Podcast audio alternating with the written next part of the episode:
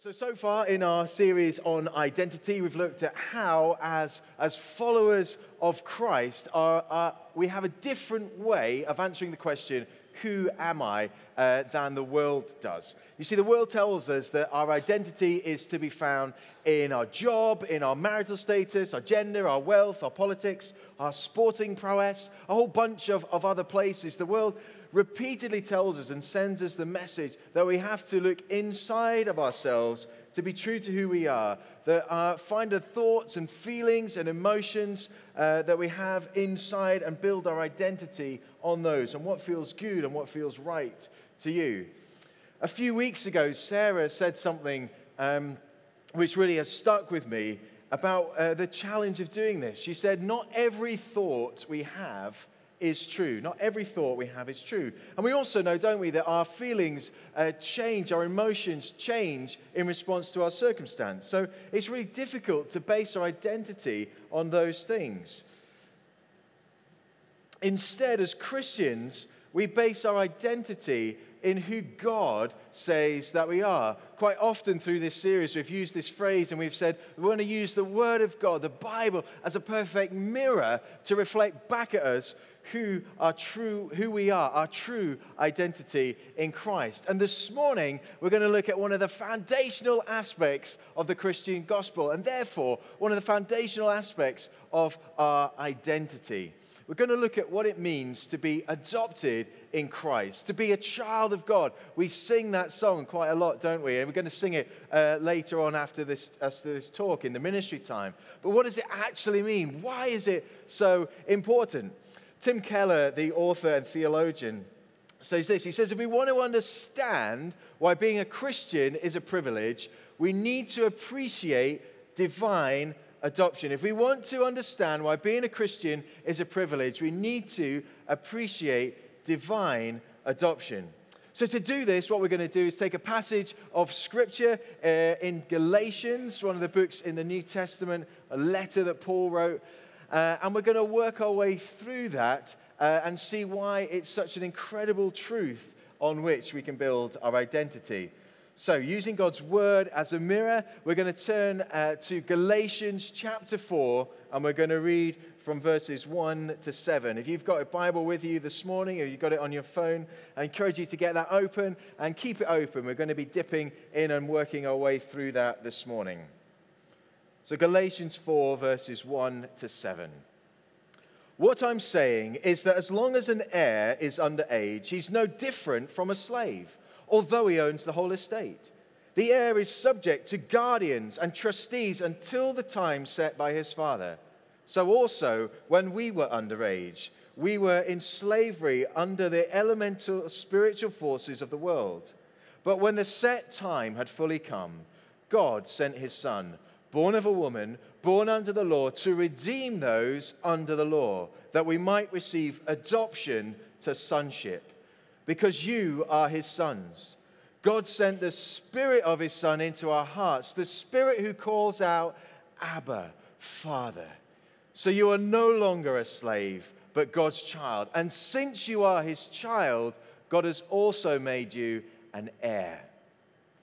Now, if you've ever read a passage of scripture like this and kind of come away not being entirely sure about how we might apply something like this to our own life, then don't worry, you're not on your own. There's a lot of things you see in this passage, particularly in that first section, which really speak into the culture that was happening uh, and that Paul was writing into. So, in order for us to really understand that and understand how we can apply it to our lives, we need to look at the text in context. And as we do this, my prayer is that we might start to shift our understanding of the fact that we're a child of God from being head knowledge into being heart knowledge, a lived experience.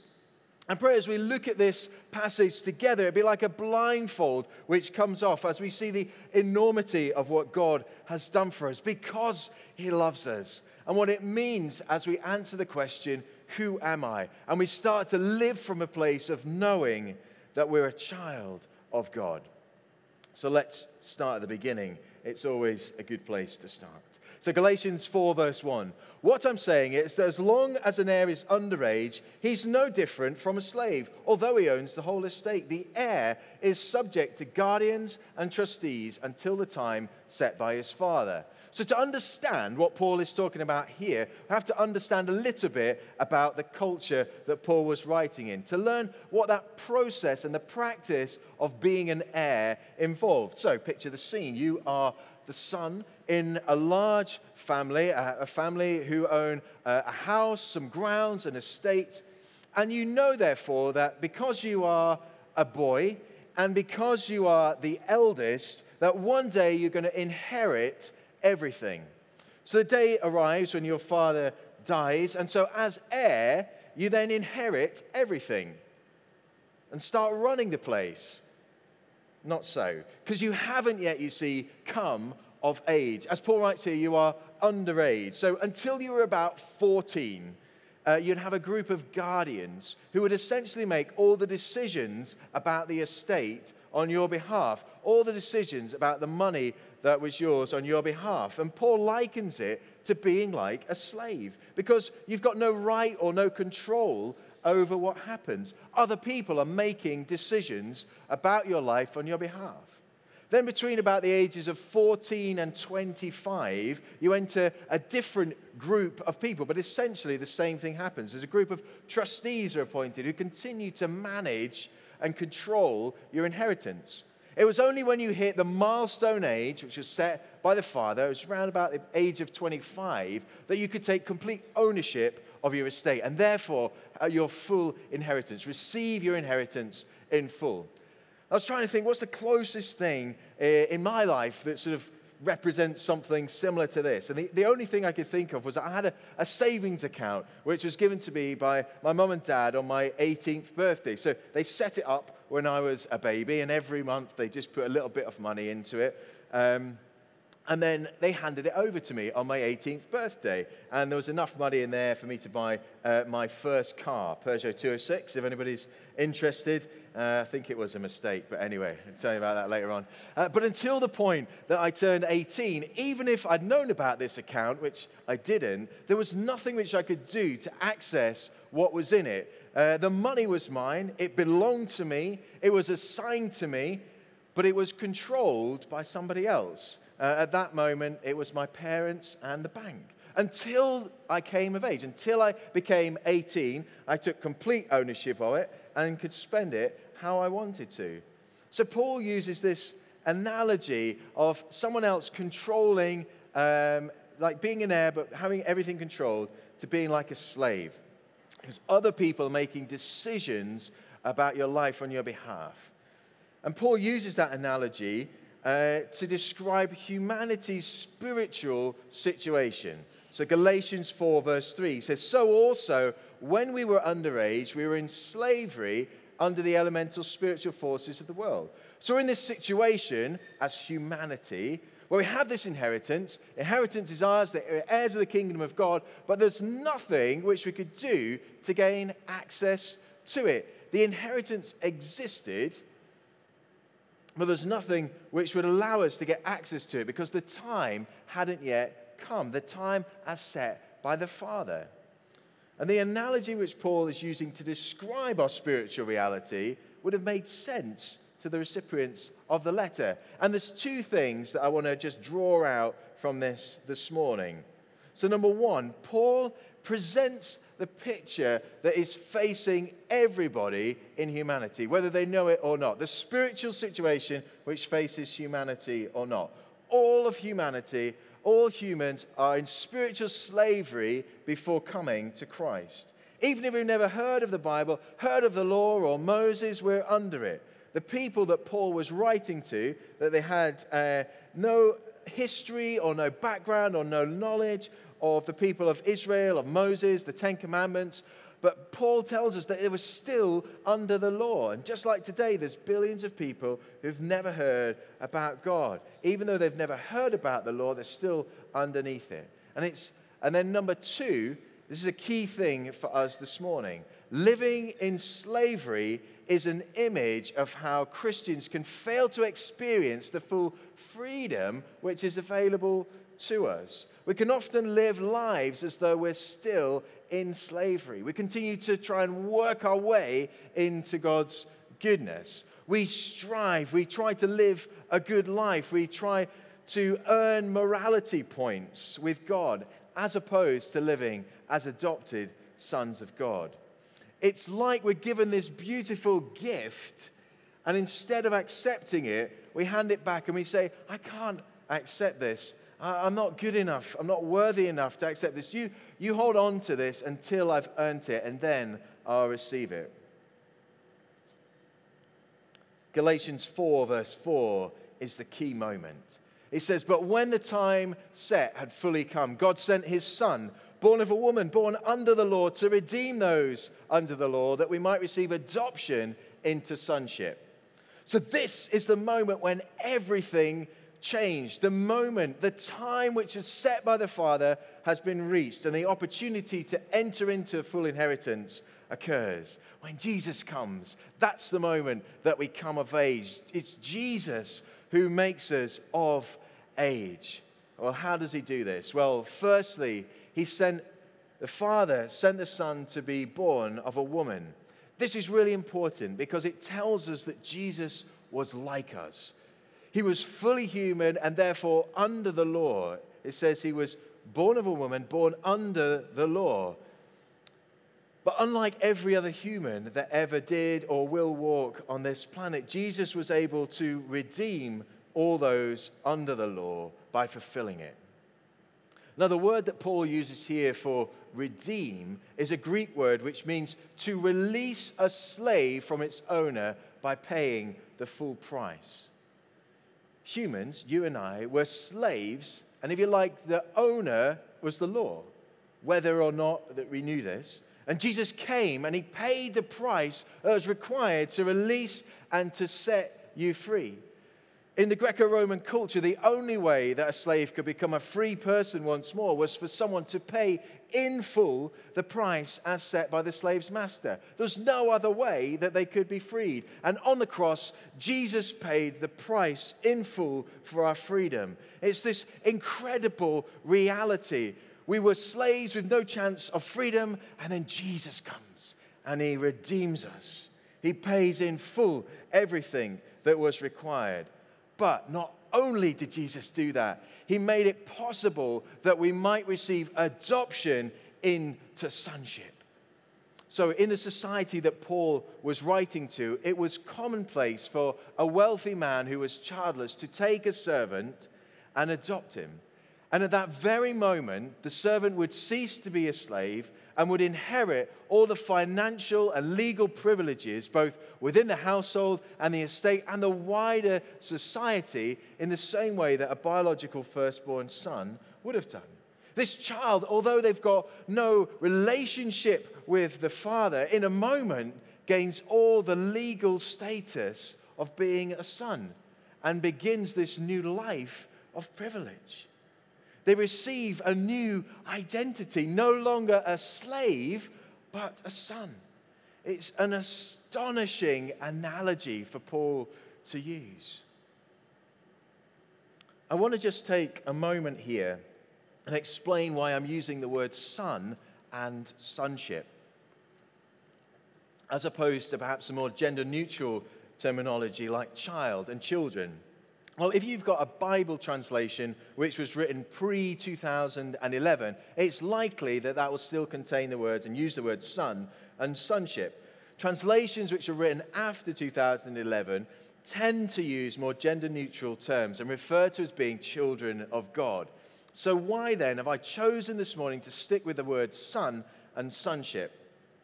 Well, it's because I think that to change it to anything else lessens the gravity of what Paul is saying that Jesus has done for us. To understand the radical and revolutionary nature of what Paul is saying, we need to understand the historical context and definition around the word son and sonship. So, in most ancient cultures, Galatia included, daughters could not inherit the property or the estate. In this context, the word son literally means legal heir. It's a title which was forbidden for women to receive.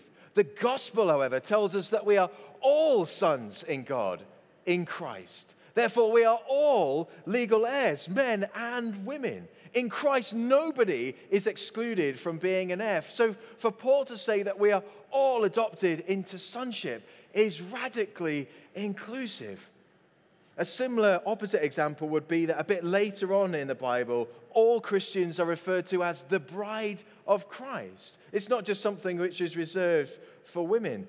All women can become God's sons, and all men become Jesus' bride. To try and change either of those two would miss how incredible and how radical those claims are.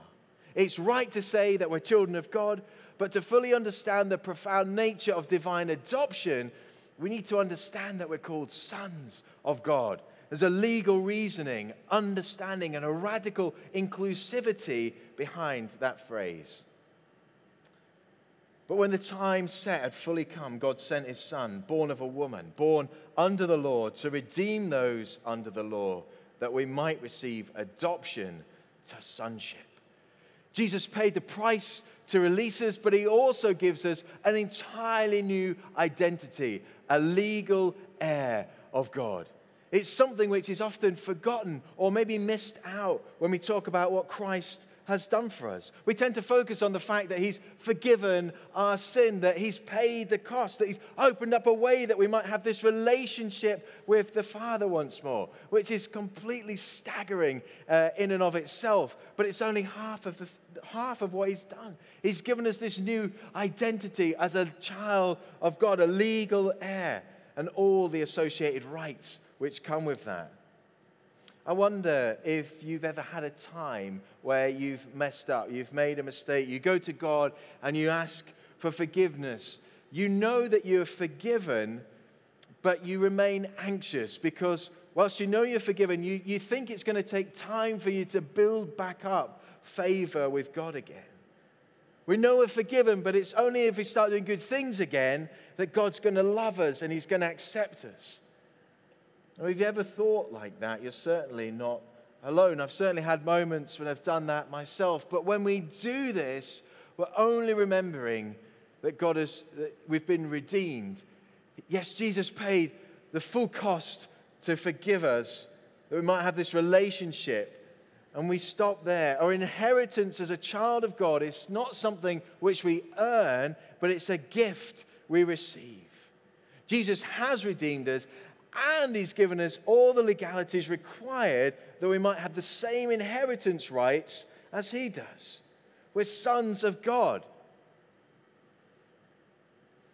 Well, the good news doesn't stop there. The next part of the passage is the key this morning for understanding how we move this from being head knowledge into being heart knowledge, how it becomes a lived experience. It's how we accept and live and move from this new identity. It says, God sent his spirit. It says, Because you are his sons, God sent the spirit of his son into our hearts, the spirit who calls out, Abba, Father.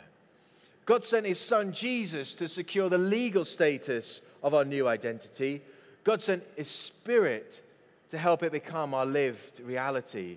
The Spirit, the Spirit of God, leads us to call out, Abba, Father. The Greek word that Paul uses here is krasdon. It's a passionate, a deep, profound feeling that leads one to give a loud cry or a scream or a shout. As many of you know, uh, I've got three girls who are 10, 8, and 5. And I love that moment. I walk through the door at the end of a day. They hear the door open and they shout, Daddy! And they run and they grab onto me. If I'm not there or I'm not present with them, they don't do that. I mean, Poppy might, but generally they don't. They don't do that. Children, when a parent is near, will cry out. The spirit within us cries out to our Heavenly Father. The Spirit cries out, Abba, Father. And that word Abba wasn't a word known by the Galatians. It's an Aramaic word, the language that Jesus spoke, as opposed to being a Greek word. So the fact that Paul keeps it and uses it is, is interesting. It's an intimate word for a father. The closest we've got, it doesn't really come close, is daddy or, or papa. It's a word that brims with confidence that the recipient of that cry loves you and is delighted to hear from you and welcomes you with open arms and holds you with security and with tenderness. I love it when I get mobbed by my girls. I could have had the worst day, be in a terrible mood as I walk through the door and I hear, Daddy! As they run and they grab on. It just fades away. And I pause for a minute in that embrace, and nothing matters to me and nothing matters for them. This is what the embrace of your Heavenly Father feels like. The Spirit within us cries out, Daddy, and we throw our arms out, and we throw our hearts out, confident that we're going to be held. God sent His Son, and the work which He did was external. He filed all the legal paperwork, and He paid all the costs involved. God sent the Spirit that we might be moved emotionally and cerebrally by the furious, passionate love of the Father. So, where does this leave us? Well, Galatians 4, verse 7. So you are no longer a slave, but God's child. And since you are his child, God has also made you an heir. The new identity as a child of God means that we're now heirs. We can walk in total confidence and assurance about who we are. We no longer need to wonder what others think whether, whether we're good enough, whether we're loved, whether we're liked, whether we're accepted or significant. The answer to all of those questions is yes, you are. You are because of the furious and passionate pursuing love of God for you. You are loved. You are significant. You are accepted. There's no reason to walk in fear about those things anymore because Papa owns this place. There's a confidence which should flow from that. Our identity is not something which we, we find inside ourselves that we need to choose and create based on how we feel, our thoughts, our emotions. It's not something we discover inside. It's a gift which is given to us. It's beyond anything that we could create or could construct for ourselves. We're a child of God, and because of that legal reality, we have a new identity as an heir in the kingdom of heaven. We can approach God with the same confidence that when he looks at us, he sees us in the same way that he sees Jesus. When Jesus was baptized, God looked at Jesus and he said, This is my beloved Son, whom I love, in whom I'm well pleased. And God looks at you, he sees his Son, and he says, This is my beloved Son, whom I love, whom I'm well pleased all that is Jesus is now ours. So, how do we live this out in 21st century Scotland? Well, there's three things that I think we can do. Number one, we need to be continually using the Bible as a perfect mirror. It's something which has been said through all of these talks on identity so far, but it's so crucial to grasping this. So pick up your Bible, read it, get into it, memorize the parts of it which tell you about who God says that you are. And the more that you speak these truths over yourself, the more that you'll believe them to be real. One of the things which Ollie had us do as a preaching team uh, when we were pulling this series together was to take a mirror and write on it a couple of key truths about our identity that, that we might often forget. This is mine here. And on it, there's a few things, but I've got accepted, chosen, forgiven completely. These are three things which I can easily forget about my identity. I've written them on the mirror. It sits on my desk, and every day I look at it. And reflected back at me is me and the perfect truth about who God says I am. Why not do this for yourself? Get hold of a mirror, grab a sharpie, and write the truths about who you are, the perfect truth about who the Word of God says that you are. Use the Word of God literally as a mirror to reflect back who you are.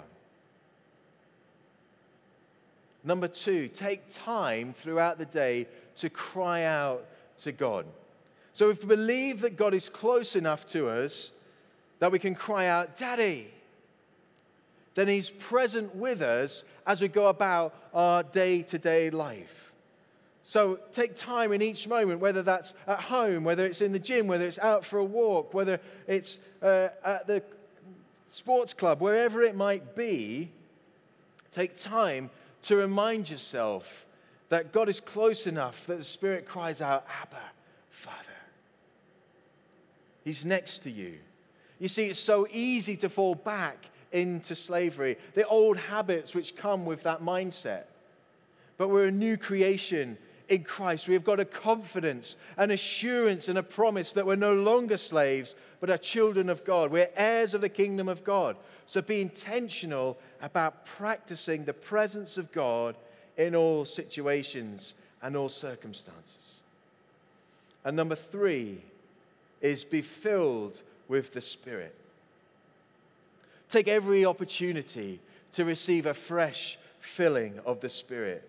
It's so easy for it to leak out from us. It's the Spirit within us who calls out, Abba, Father. So the more that we're filled with the Spirit, the more we will cry out.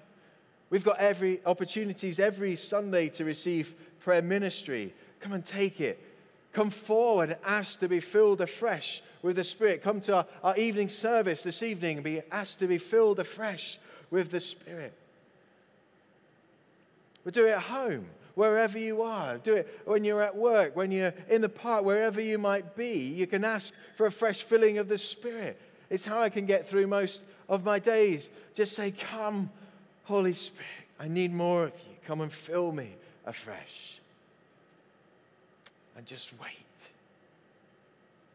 Be filled with the Spirit. And that's what we're going to do this morning. We're going to have an opportunity for some prayer ministry here this morning. In a moment, I'm going to ask the worship team to come and uh, join me at the front. And just as we do that, as we move into this time of prayer ministry, I want to remind you that God loves you. He really does.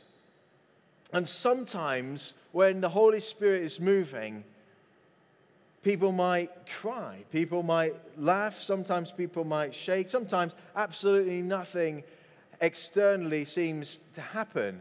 But whatever goes on, God's at work and God's gentle and He's loving and He's kind. And I'm letting you know that because I want everybody here to feel totally safe. You come forward for prayer ministry or you're there and you're worshiping, you see what's happening in prayer ministry. Just want you to remember that God's gentle. He knows what each of us need this morning. Some of us this morning might need to cry. God knows that. That's okay. Some might need to laugh. That's okay. I just want to ask the worship team if you might start to make your way up to the front. I'm going to ask in a moment the ministry team. So that's anybody in St. Mungo's who's been to any of the training that Ollie's put on on prayer ministry. Um, so just if you could come out in a moment uh, when I do a call for ministry team. We've got three specific things this morning that I'd love to pray with you about.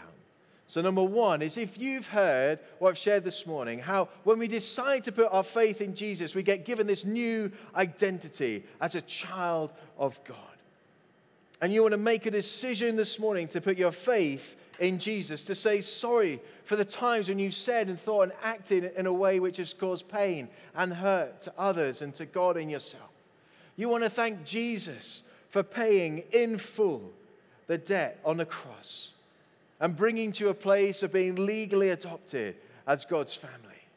To ask God then to send His Holy Spirit to come and fill you so that you can live out this new identity in freedom and in confidence. I'd love you to, when the worship begins, to come over. We're going to do some prayer ministry over here. I'd love you to come out. And the ministry team would love nothing more than to pray with you as you invite Jesus to come and be uh, in your life.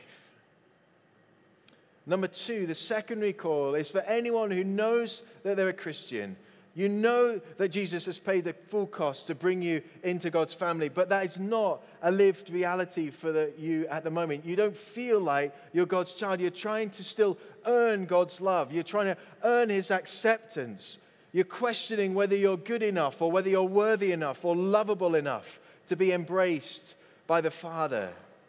We'd love to pray with you this morning that you'll be filled with the Spirit that today marks a line in the sand, that no longer are you going to be searching for approval and acceptance because you'll be outrageously secure in the love of the Father.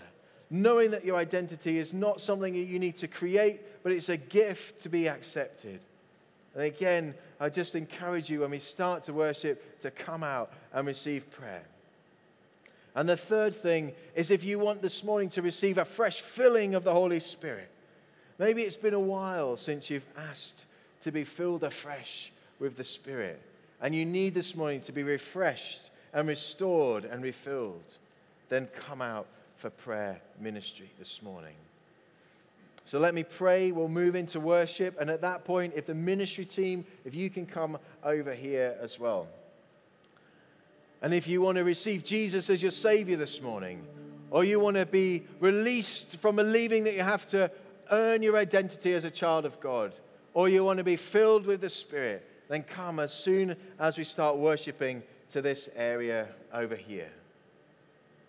Let me pray. Holy Spirit, we welcome you in this place. We want to give you permission to move in power in this place. We're desperate for a fresh touch from you this morning. We want to see lives changed and transformed. We want to see people who are bound up in anxiety and worry about who they are to be set free this morning. We want those people who've believed a lie that they're not good enough or they're not worthy enough to be held by you. To hear this morning, to know this morning that they are held, that they are loved, that they are precious. We want people this morning walking away confident and assured that no longer do they need to be fearful about who they are because their identity is found in your Son, Jesus. That they've been legally adopted as your children and they are now heirs to the kingdom of heaven. Come, Holy Spirit. We give you the room. Come, Holy Spirit. Come move among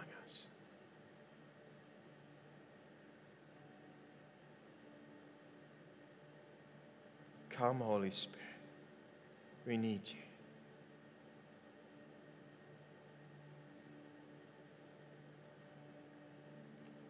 Let's worship. And if you would like prayer this morning, then I encourage you to come forward.